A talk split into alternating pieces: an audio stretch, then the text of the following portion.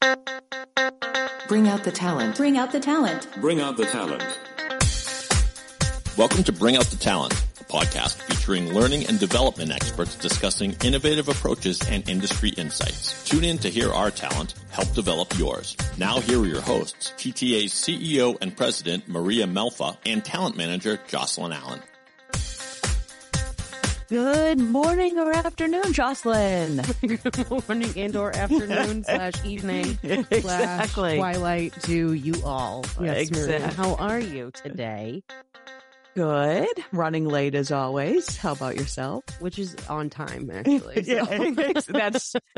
I call my mother every morning on my way, and I'm always I'm running late, and she always laughs. right. If, if you didn't say it, she'd be know. concerned. Like, Maria, are you are you Exactly. okay today? Sounds like Mid you're on time. fifties, mid fifties, and it's been the story of my life, and Ugh, I don't know if I'll ever change at this point. I mean, good. I will change in other areas. So I don't want to say that I don't have a growth mindset because I will change, but Yes. being late just might not be one of them. Let's prioritize and talk about what's really Yes, important. e- you know? exactly. Right. Right. Absolutely. Well, I'm very excited about our episode today. It's about a very interesting topic that I myself am very interested in learning more about. So we are often on the lookout for more meaningful approaches to enhance our employees' learning experiences. Evidence show that companies using design thinking outperform industry peers by 228%. Did you know that, Jocelyn? I didn't, and that is a huge percentage. It is. So, in this episode, we will dive deeper into the world of design thinking and learning and development with our guest, Jason Schneider. Jason is the founder and director of learning engineering at Legacy Learning Consulting and has had a treasure trove of insights on how design thinking can transform our approach to employee learning and development. Welcome, Jason. Thank you. How are you both?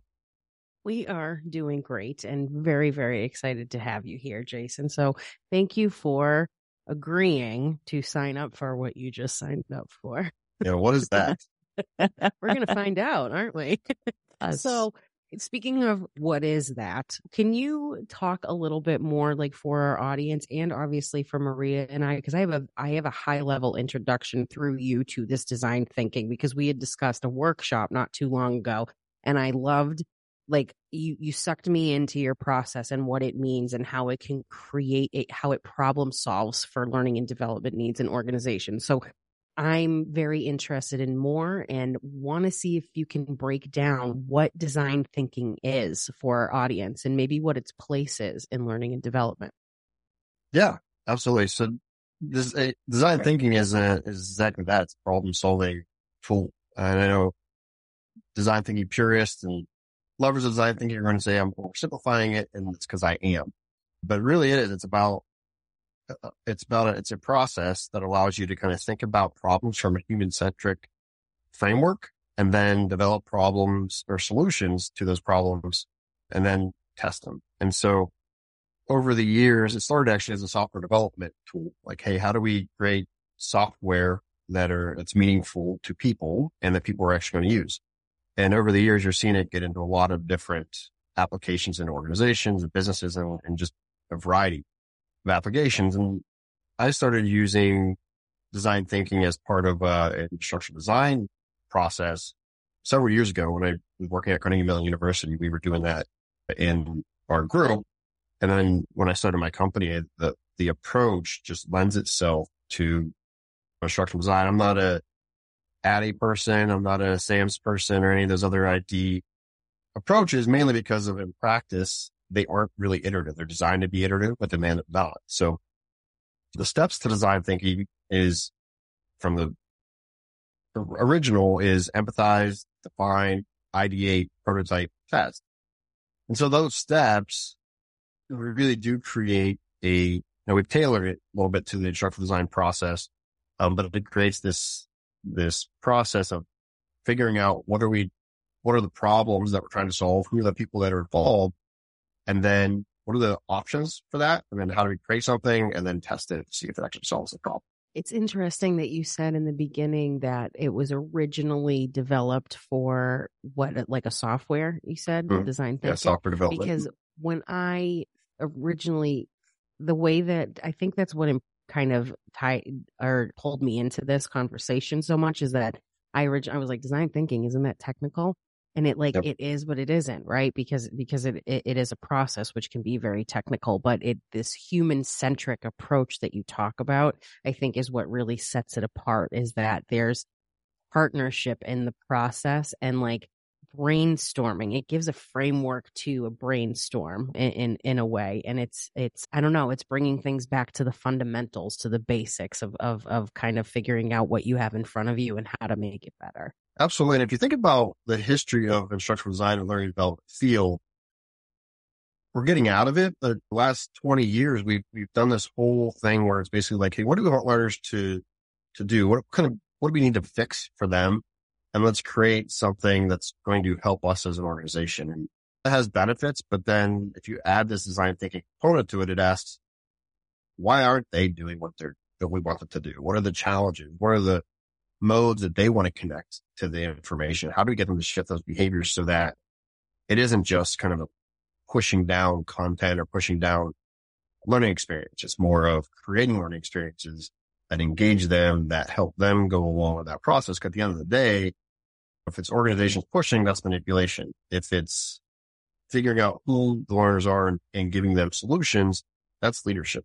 And so there's, there's a, again, we're shifting out of that.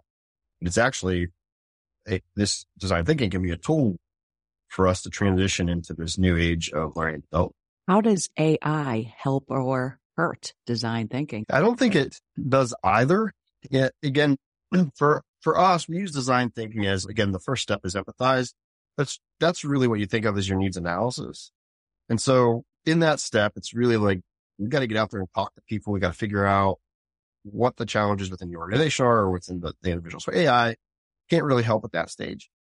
It could in some ways help at the define stage, which is like, again, I think I'm old school. I think my brain is going to be able to come up with more meaningful outcomes after having talked to people within the organization. The way I use define it is that's where we establish our outcomes. So that's where we get a really clear definition of what the learning experience is going to be, what the problem is to solve. And we really kind of explain what it is. So we, that's what we use our outcomes for. Now at the ideate stage, I think your AI could and is getting into the place where it is helpful. And that's where you just, what are the ideas? What are the things that we can do to solve this problem so to achieve the outcomes that we are trying to do? And that saves a lot of time from a brainstorming standpoint. But the challenge is, I don't know if you've all tried to use it at that stage. It's still using kind of AI uses old school learning strategies. In my opinion, even if you ask to write like, Hey, give me some question prompts or scenarios, it, it doesn't really leverage, I guess, learning strategies. So it's, it's a good tool for ideating because it gives us general ideas, but then we still got to build out those. And then the prototype at, at this point, I think this is where AI and learning development are, are getting into this. We're going to see the transition over the next couple years. And that is how do we create AI tools to help us pro, help us create those learning experiences so that we can test faster. So at the moment, I don't think AI is really that helpful, but it, but as we start to see some of these new tools come into the market, it's going to be at that stage. That's really going to be helpful. The last two stages is prototyping, creating solution, and then testing them quickly to see what actually is going to solve problems that we learned about in our empathize stage. It'll be interesting to watch. Exciting. So, yes, for sure. So user centric design is a fundamental of design thinking. How can L and D professionals ensure that their training programs are truly user centric? Yeah, and I think design, that's why we use design because that's, that's the answer, right? That it, there's a lot of tools in design thinking because it's been around for a long time. Excuse me. That a lot of tools that are going to help you figure out what your problems are.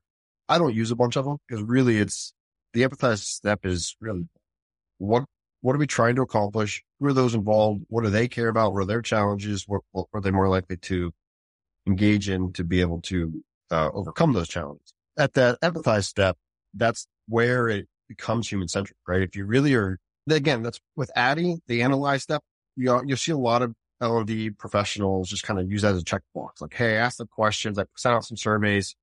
But at the empathize phase, you really want to understand who those learners are, what their challenges are, but also what the organization needs and what their goals are. And so I think that's the, the answer. Now you were talking about prototyping too. I know we're kind of like bouncing a little bit here, but how, like, what are some practical examples of that? Because we went in a little bit, a little bit about how AI maybe isn't the most practical right now, but what, what does a practical example look like?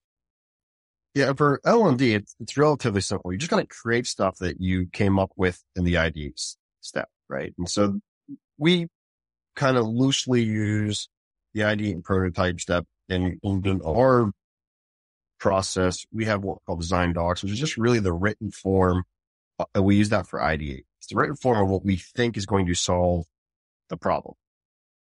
And then we kind of get stakeholder vetting approval and then we massage it out through that. So it's kind of an ideate, but also a prototype step. And then where I see the prototype, which is again what takes so long, is your actual initial build, right? So if you're doing e-learning, there, you just got to get in there and build it. And the true idea of prototype is to create something that's good enough to get out there and test whatever it is that we want to test. And unfortunately, in the L&D field, we have stakeholders and we have people who want the actual training to get to the people. So they don't have a lot of tolerance for prototype test, prototype test. So really the prototype is the first iteration of it with the understanding that we've got to have a process. It's that set, last step of how do we test this and iterate on it? How do we not close this loop just because we gave it to them, to, to our stakeholders? So the short answer right now is that if you're applying this to learning development, you just got to create the thing that's going to solve the problem and see how that goes. Can you share a success story with us? Like where has design thinking been used to transform a training program? What was the outcome of that? Yeah. I mean, we use this for, we use it really in two stages. We use it at the strategy stage and then also at the creation stage. So we use design thinking. Again, we, we work, we talk with the leadership. We kind of have three groups of folks that we go in and talk to whenever we're trying to figure out the strategies. We talk to the leadership. We talk to what I call as stakeholders. And that is just like anybody else that cares, like your manager. Some, there are some people who want to be part of the development phase that are learners as well. And so that group, and then also your learners. Right. And so when we do that, then we have, we're able to build out what are the things? First of all, we can clearly define what the problem is that we're going to solve. What are the things? The, is it mentoring? Is it live training? Is it e-learning? What are the things that we're going to create in order to solve that problem? So we do it at that stage. And then we also do it at the development where then it's like, okay, we, we have the learner personas. We established that at the strategy from an empathizing standpoint. And then let's define each outcome for each module and ideate on those uh, outcomes and then prototype that. So it does. So for there's five or six clients I'm thinking of right now where we transformed it from the strategy standpoint and then the actual output looks and feels very different than what they had in, in the past, which often is just videos or they wrote stuff up and they have a handbook or something like that. To So we're creating the whole learning experience that is going to have some e-learning, some mentoring, some live trainings, and then other resources that are available. So, so that we truly use this as a business model for L&D and we try to apply design thinking everywhere that we engage with our clients. But that's where we mainly use it is at the strategy and the creation. Iterative development is another key aspect of design thinking. Can you explain a little bit more on how you use that? Yeah, I think the L&D field has been craving an iterative process. And again, they created it. People came up with this idea of ADDIE, which is supposed to be cyclical and iterative. There are SAMs and there's other models. The problem is, is that when we have things that are kind of checked off, like, Hey, I did analyze, I now I'm designing and developing, etc. Then once you get to that last step, people are kind of like, cool, we're done. And so it doesn't in practice become an iterative process. Design thinking actually says, Hey, these things aren't linear. Now, again, I just explained to you the way we use it at Legacy Learning. It is somewhat of a step process, but not the iterative part at every stage. Like nothing is ever locked in stone for us. And so even though we go and we empathize, we do our conversations with our clients at the front stage, If we still have questions, we'll go back and redevelop the uh, learner persona. Or maybe I'm talking with a, a learner after the, the actual learning strategy is impl- implemented and we find that there's something we missed at that. We'll go back and update our learner personas and the insights for that so we can use it moving forward.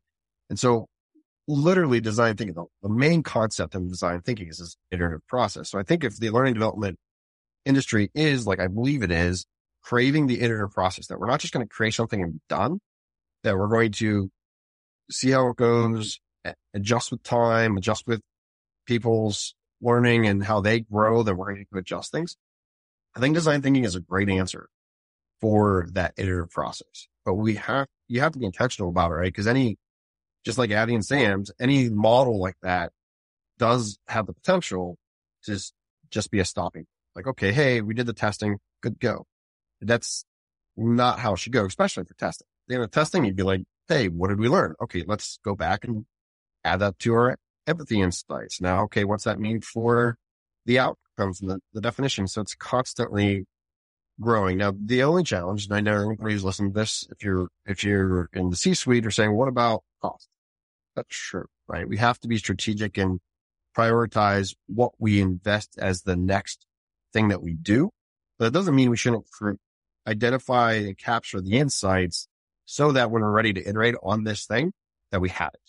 Uh, because if we don't do that, then when it's time to revamp, update, or do refreshers, we often start from scratch because we haven't done this thing of, hey, we've done all this work and we're learning and we're growing. And now let's apply that information to this new thing. You see a lot of organizations resist doing iterative process because they just want to get it done. That's right. Yeah, absolutely. Yeah. And so I often don't even talk about the iterative process. We just do it. Now, when you get to the testing, then we do need organizational buy-in in order to do iterations off of that. Hey, learners have done it. They're in it. They're using it. Can we go back and talk with them, see what they're, that they need buy-in at that, buy-in at that point to to go back and talk to the learners and then iterate off of that. What about industry specifics? Are there like kind of industries or types of programs, I guess, based on those industries that design thinking's particularly well suited for? Does it matter? Can it be applied anywhere? That's the beauty of it, right? And that's why you're starting to see it applied in not just in learning development, right? It, we're talking today about design thinking from a learning development standpoint. People are going to look at that and be like, I've never thought of that because they're already thinking about it in terms of organizational development, right? If you have an organizational issue, design thinking is a great practice to say, Hey, what is our real issue? Which is what we started engaging with them on that one client. Like, what are the problems in the organization? How do we solve it? But it can be applied anywhere. And so from a learning development standpoint, I always say, especially for legacy learning consulting, we are topic agnostic. We do not care what your topic is because our process will help us figure out the content and the right learning experience for that. The reason we do that think it's a human centric approach that we want to learn who your learners are, what the organization is, and we learn all that stuff through that. And so it does not matter what the content is. It does apply everywhere. We've done this in finance. We've done this in uh, engineering. I think if you look at it, design thinking, you're going to think, okay, definitely applies to engineering, right? That's an easy, easy win. Um, but we've done this in staffing industry. We've done this in, in healthcare and we've done this with a lot of our clients who, what we call content owners who are people who are experts in something and they've developed a program or are trying to develop a program based on content that they have. It, it applies there as well, even on the smaller kind of content owner type situations. And it's, and it doesn't matter the topic either. It seems mm-hmm. right. Like this is applied to, okay, we have this new technology that needs adopting. Like that's our problem. Like we can't get it to adopt. Okay, here's the training program that we here the processes we go through to create the training program that resolves that issue. Or we have people who eh, interdepart we as an organization interdepartmental communication is a problem. Like we can't get teams to talk to each other that can be developed into a process that creates a soft skill program for that communication plan. Like it's just that's what's fascinating about it to me is that it's like it's something that's is process wise like looks and kind of feels technical but yeah. makes sense for whatever like even like it makes sense for a feeling or a thing or an activity or a, or a tool and it's you're you're meeting your organization where they're at in order to propel to the next stage. Or am i am i wrong? Did i just get really passionate and i'm totally face no I, you're about to, you're getting me excited about what i'm about to say too but so there's it, it, uh, for those listening when they hear what i'm about to say they might say hey this guy's crazy. And that's probably true but that we have in the L&D, L&D for years and years and years have said we can't train attitudes. Design thinking actually opens the door for that, right? Because when we stop and step back and say, why, to use the example of communication, you know, people ask us all the time to do communication training and I tell them almost always it's not a communication issue, but we'll look at it, right? We ask the question, why aren't people communicating? First of all, what does communication mean? What does it look like? When it's successful, what does it look like? When it's bad, what does it look like? Right? And so when we start to really understand that, sometimes it's like, well, these people don't like each other. Cool. We're not going to develop a training for that per se. Well, we can use all these tools that we have as learning development folks. We have an LMS. We have social learning. We have live sessions. We have mentoring. We can use all those processes and tools to address the fact that these two people don't like each other, or maybe it's a whole groups of people that don't like each other, right? That's attitudinal. And so yes, we can't quote train attitude, but we can solve the problem through our training mechanisms. And so it, it allows us to really understand what the issue is. And then got people say, well, we don't want to do attitude training. Great. Cause I don't either. Well, we want to do communication training. Well, when you call it communication training and you still address all these things, you're solving the problem through training and solving attitude problems, even though we're not addressing training through, we're not training attitude issues. So it, you're right to be excited about that. It can f- apply anywhere. Soft skills are, you know, I'm not a huge fan of that term, but those skills, those hard skills, the mixture of skills, like it literally can be applied anywhere. And again, we do it through, we're having this conversation today about learning development, but as facilitators, we use this in or literally how do we pull out problems if we're trying to work with a group of people to find a problem with an organization, we'll use there too. Very cool, Jason. I, yeah, I, I love this, this thought process and how applicable it is to every scenario. And of course, we get excited. This is what I do, by the way. We get really excited about something. We get really jazzed up and then I play devil's advocate and I mm-hmm. talk about what the challenges or possible obstacles. But to getting to this point of like a passion project, right? For lack of a better term. So, so what are some things that you've seen kind of cause maybe some hiccups or, or what have you in this process that are, are challenges that are, are faced? Yeah. I mean, one of the things we just talked about is, is when people leadership hears iterative, they think money, right?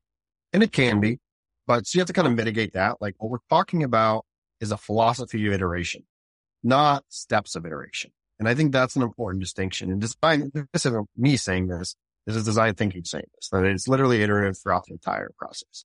And so I think one way to mitigate that is to just not talk about iteration to that group, right? You can not even talk about the steps of it. Cause that's the other challenge is when you see the steps, you're thinking linear. You think I do this, I do this, I do this and this. And again, in practice, sure, you are going to empathize first because you really can't define a problem until you empathize. But once you get to the define step, if you realize, oh, we missed things or we learned something new, you go back to the empathize step and update what that information. So I think the biggest challenge is being intentional about not boxing yourself into your process. And I think if you can avoid that, there's not a ton of downside to using design thinking because the reality is too, you don't have to be an expert at it to use it. It, it's literally, okay, what am I going to do at the empathize step? And you don't have to, by the way, design thinking does have a lot of just general activities and tools. Like if you're trying to try to facilitate a workshop on design thinking to help an organization find their problems, actually use it to solve an organizational problem. There's a lot of things out there that you can use, but you don't need those, right? You can create your own. It's really just conceptual. And again, there are design thinking purists. I'm sorry I'm, I'm offending anybody with that, but it, it's, it, this using design thinking, learning development uh, just really allows you to create these learning experiences that are human centric. So with relatively little downside, right?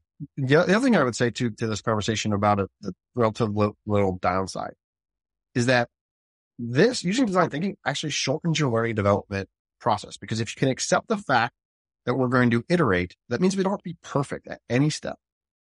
And so again, the challenge here is this iteration, but it's also necessary to really understand and apply it if you're going to use design thinking, because then you can say, okay, cool. We talk to people, here's our document. Okay, but wait, we forgot these things. Cool. We can move forward, right? We don't have to wait until we've had a chance to talk to those people or to, to get that, those kind of insights and, and, and data. We'll get that whenever we get it. Right? That's a great point. It's a great point. I love that because you're not then shooting for perfection. Yep. You're And just getting things done because it, it will always change. That's right. Well, and, and Maria, that's a great point too, because design thinking is a great tool for as, as anybody learning development field today knows, you're going to put together a training and then that content or that process is likely to change two weeks after implementation. Mhm. Right. And so if you take six months to create that thing, then it's already not existent anymore. And so design thinking allows you to just really be responsive to change and kind of because that's one of the downsides always with learning development is like takes too long. And it does still, even with design thinking. But you can shorten it dramatically if if you use it. It's also a great tool because one of the things that slows down learning and development processes is having too many people involved in the decision making process. And so design thinking allows you to, if you do use it linearly, get buy-in and, and ownership and feedback at those certain checkpoints to minimize that. actually, that was actually going to be my next question. What do you need from the organization in order for this to be successful? Like what champions do you need within the organization? The beauty of it is, is that most people don't know we're using design thinking. So we don't really need a ton from them. Now, people, once they see what we're doing, they'll ask us our process. Some people are really curious and we're happy to share exactly what we're doing. But what we need from them is just access, right? So, so that's kind of the, the hurdle. We can navigate it. If, again, conceptually as an organization, legacy learning is using design thinking everywhere, applying it but we may not be able to do as much at a specific place if an organization says, ah, yeah, yeah. And, and it's, it's so funny because I write these, le- so from our empathize phase, we'll write learning personas, which is incredibly valuable for us to learn develop people. It kind of will say who learners are, what their challenges are, maybe some of their educational background, how familiar, familiar are they with the learning, etc. But almost always the leadership will look at that after we do it and be like, yeah, yeah, that's nice. But literally will say that. That's nice. Glad we have it, but not really sure how we're going to use it. We're going to use it, right? so, so it is this thing of like, they don't need to know even what it is, how it applies, but it is so important that we get that access. And if they can't give us access, then we, we find solutions, but it's not as robust as if they did. Jason, how do you believe design thinking Im- impacts the overall engagement and effectiveness of the training programs? Yeah, it's if you've never used design thinking, it's hard to articulate it. But again, we're starting with the people who are going to be using this. That's where you're starting, right? It's the Stephen Covey's beginning of the end in mind. And for so long, L&D had talked about doing that and we kind of placated that concept and idea through needs analysis. But when we sit and look, use design thinking to this process, you're really diving into who these learners are and what they want, what they don't want, etc. And so from that, like, for example, if you find that learners, this, these specific learners, these group of learners really only give you attention for about two minutes, then that helps you design the learning experience to be really, really bite sized, right? It, and it's funny when I use design thinking, I, I can hear, if you look at all the concepts that have come out in the learning development field for the last 20 years, like chunking or mini modules, like all these things, like you can kind of see people intuitively learning development folks knew these things, but we didn't have a process to really say, why are we doing it? And design thinking tells you that. So not all learners need bite-sized information, but those who have two minutes, okay, well, maybe it's not a module. Maybe it is that that quick video, even though a video might not be the best learning strategy generally. Maybe for those folks, it is. And then, okay, let's create some question prompts that have them reflect and think about that. Or maybe we give them an exercise to go apply it in the real world because then they don't want to sit in the training room. right? So it really does allow us to create engagement for that specific group. And again, we're iterating. So we may miss the mark, but then we're going to go back and say, okay, we thought that was the solution to that problem, but it wasn't. Here's this other thing we can do. So, so to answer to your question, it just naturally creates better engagement if you're committed to this process because the insights you learn tell you what the answers are. Great. What tools do you recommend to our listeners to use to implement this? Yeah. So it's I, quite honestly, I, if you're not, you're new to design thinking, I would literally just do some research on design thinking, understand the different steps, and then create something yourself for questions and, and or deliverables that you want at each of those steps. Now, that being said, there are design thinking tools out there. There's one of the ones that I've seen is called, I think it's called Session Lab. And it's specifically, they have t- design thinking templates for meetings and workshops. So if you are a trainer or a facilitator or an organization who wants to use design thinking to solve organizational problems, Session Lab actually has some templates for you to facilitate those type of sessions. So the other thing is I haven't really seen any quote tools for it to be applied to L and D development. Uh, and that's I'm here today talking to you about it because that's pretty much, that's mainly what we do. And I did exactly what I just suggested where I wrote, I just look at design thinking and say, okay, well, from a learning standpoint, what are we trying to get at each of these phases? And we've been able to hone our process using design thinking so that we can work with our clients better and, and, and solve their problems. But I, I, say the answer this way because if you do a search for design thinking tools, there's a million of them. Literally, there's there's a whole market right now for people are having use cases or organizations having use cases for design thinking. And then they create a tool for it. Like Miro is an example of that. I think it's called ClickIt or something like that. There's a lot of different tools out there that help you capture what you learn through the design thinking process. So I think that design thinking has become in and of itself much more trendy, probably what, like the last five years, yeah. even though it's, it's been around for a while.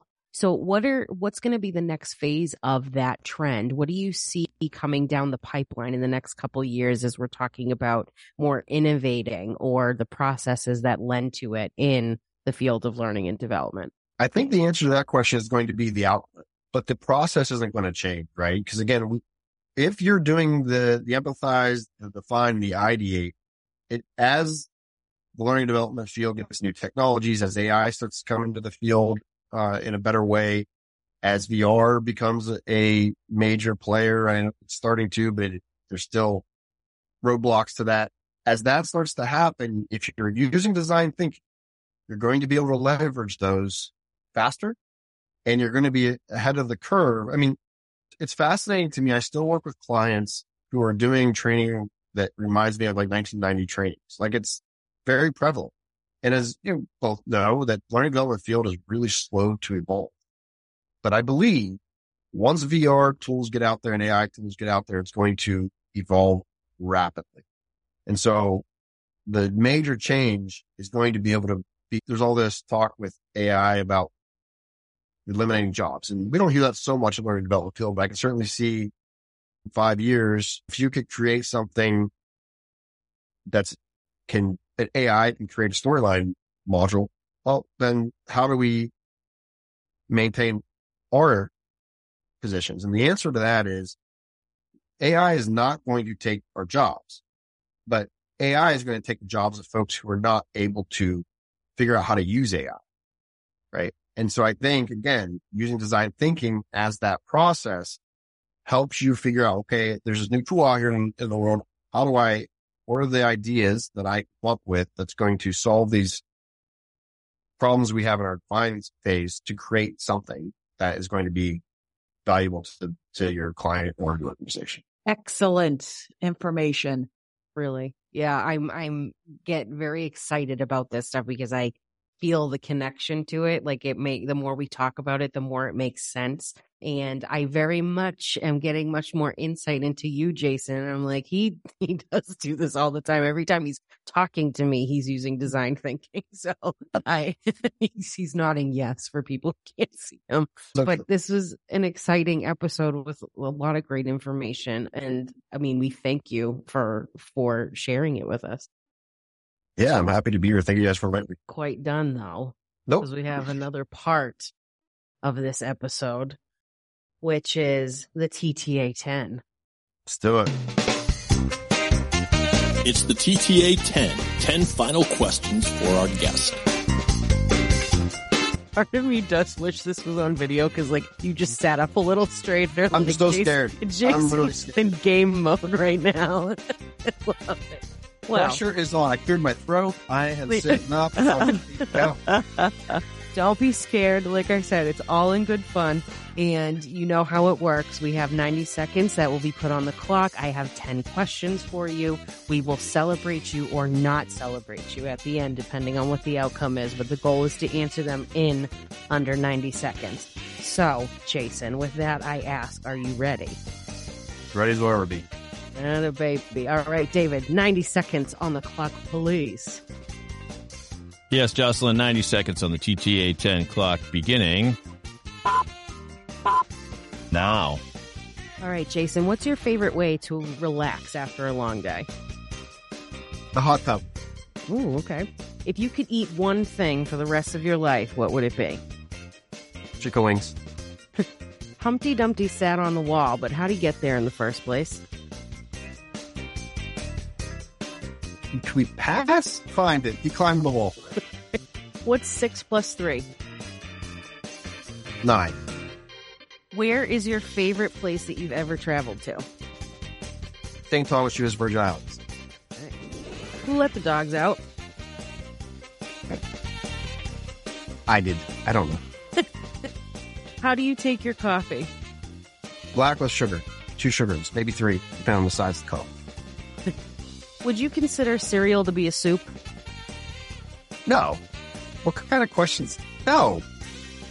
If you could have any musician perform a concert in your backyard, living or dead, who would you choose? Weird Al. Love it. And what's the best piece of advice that you've ever received? No one is coming to rescue you. Okay. All right, David. That is 10. So we Did I get need it? a verdict, please. Come on.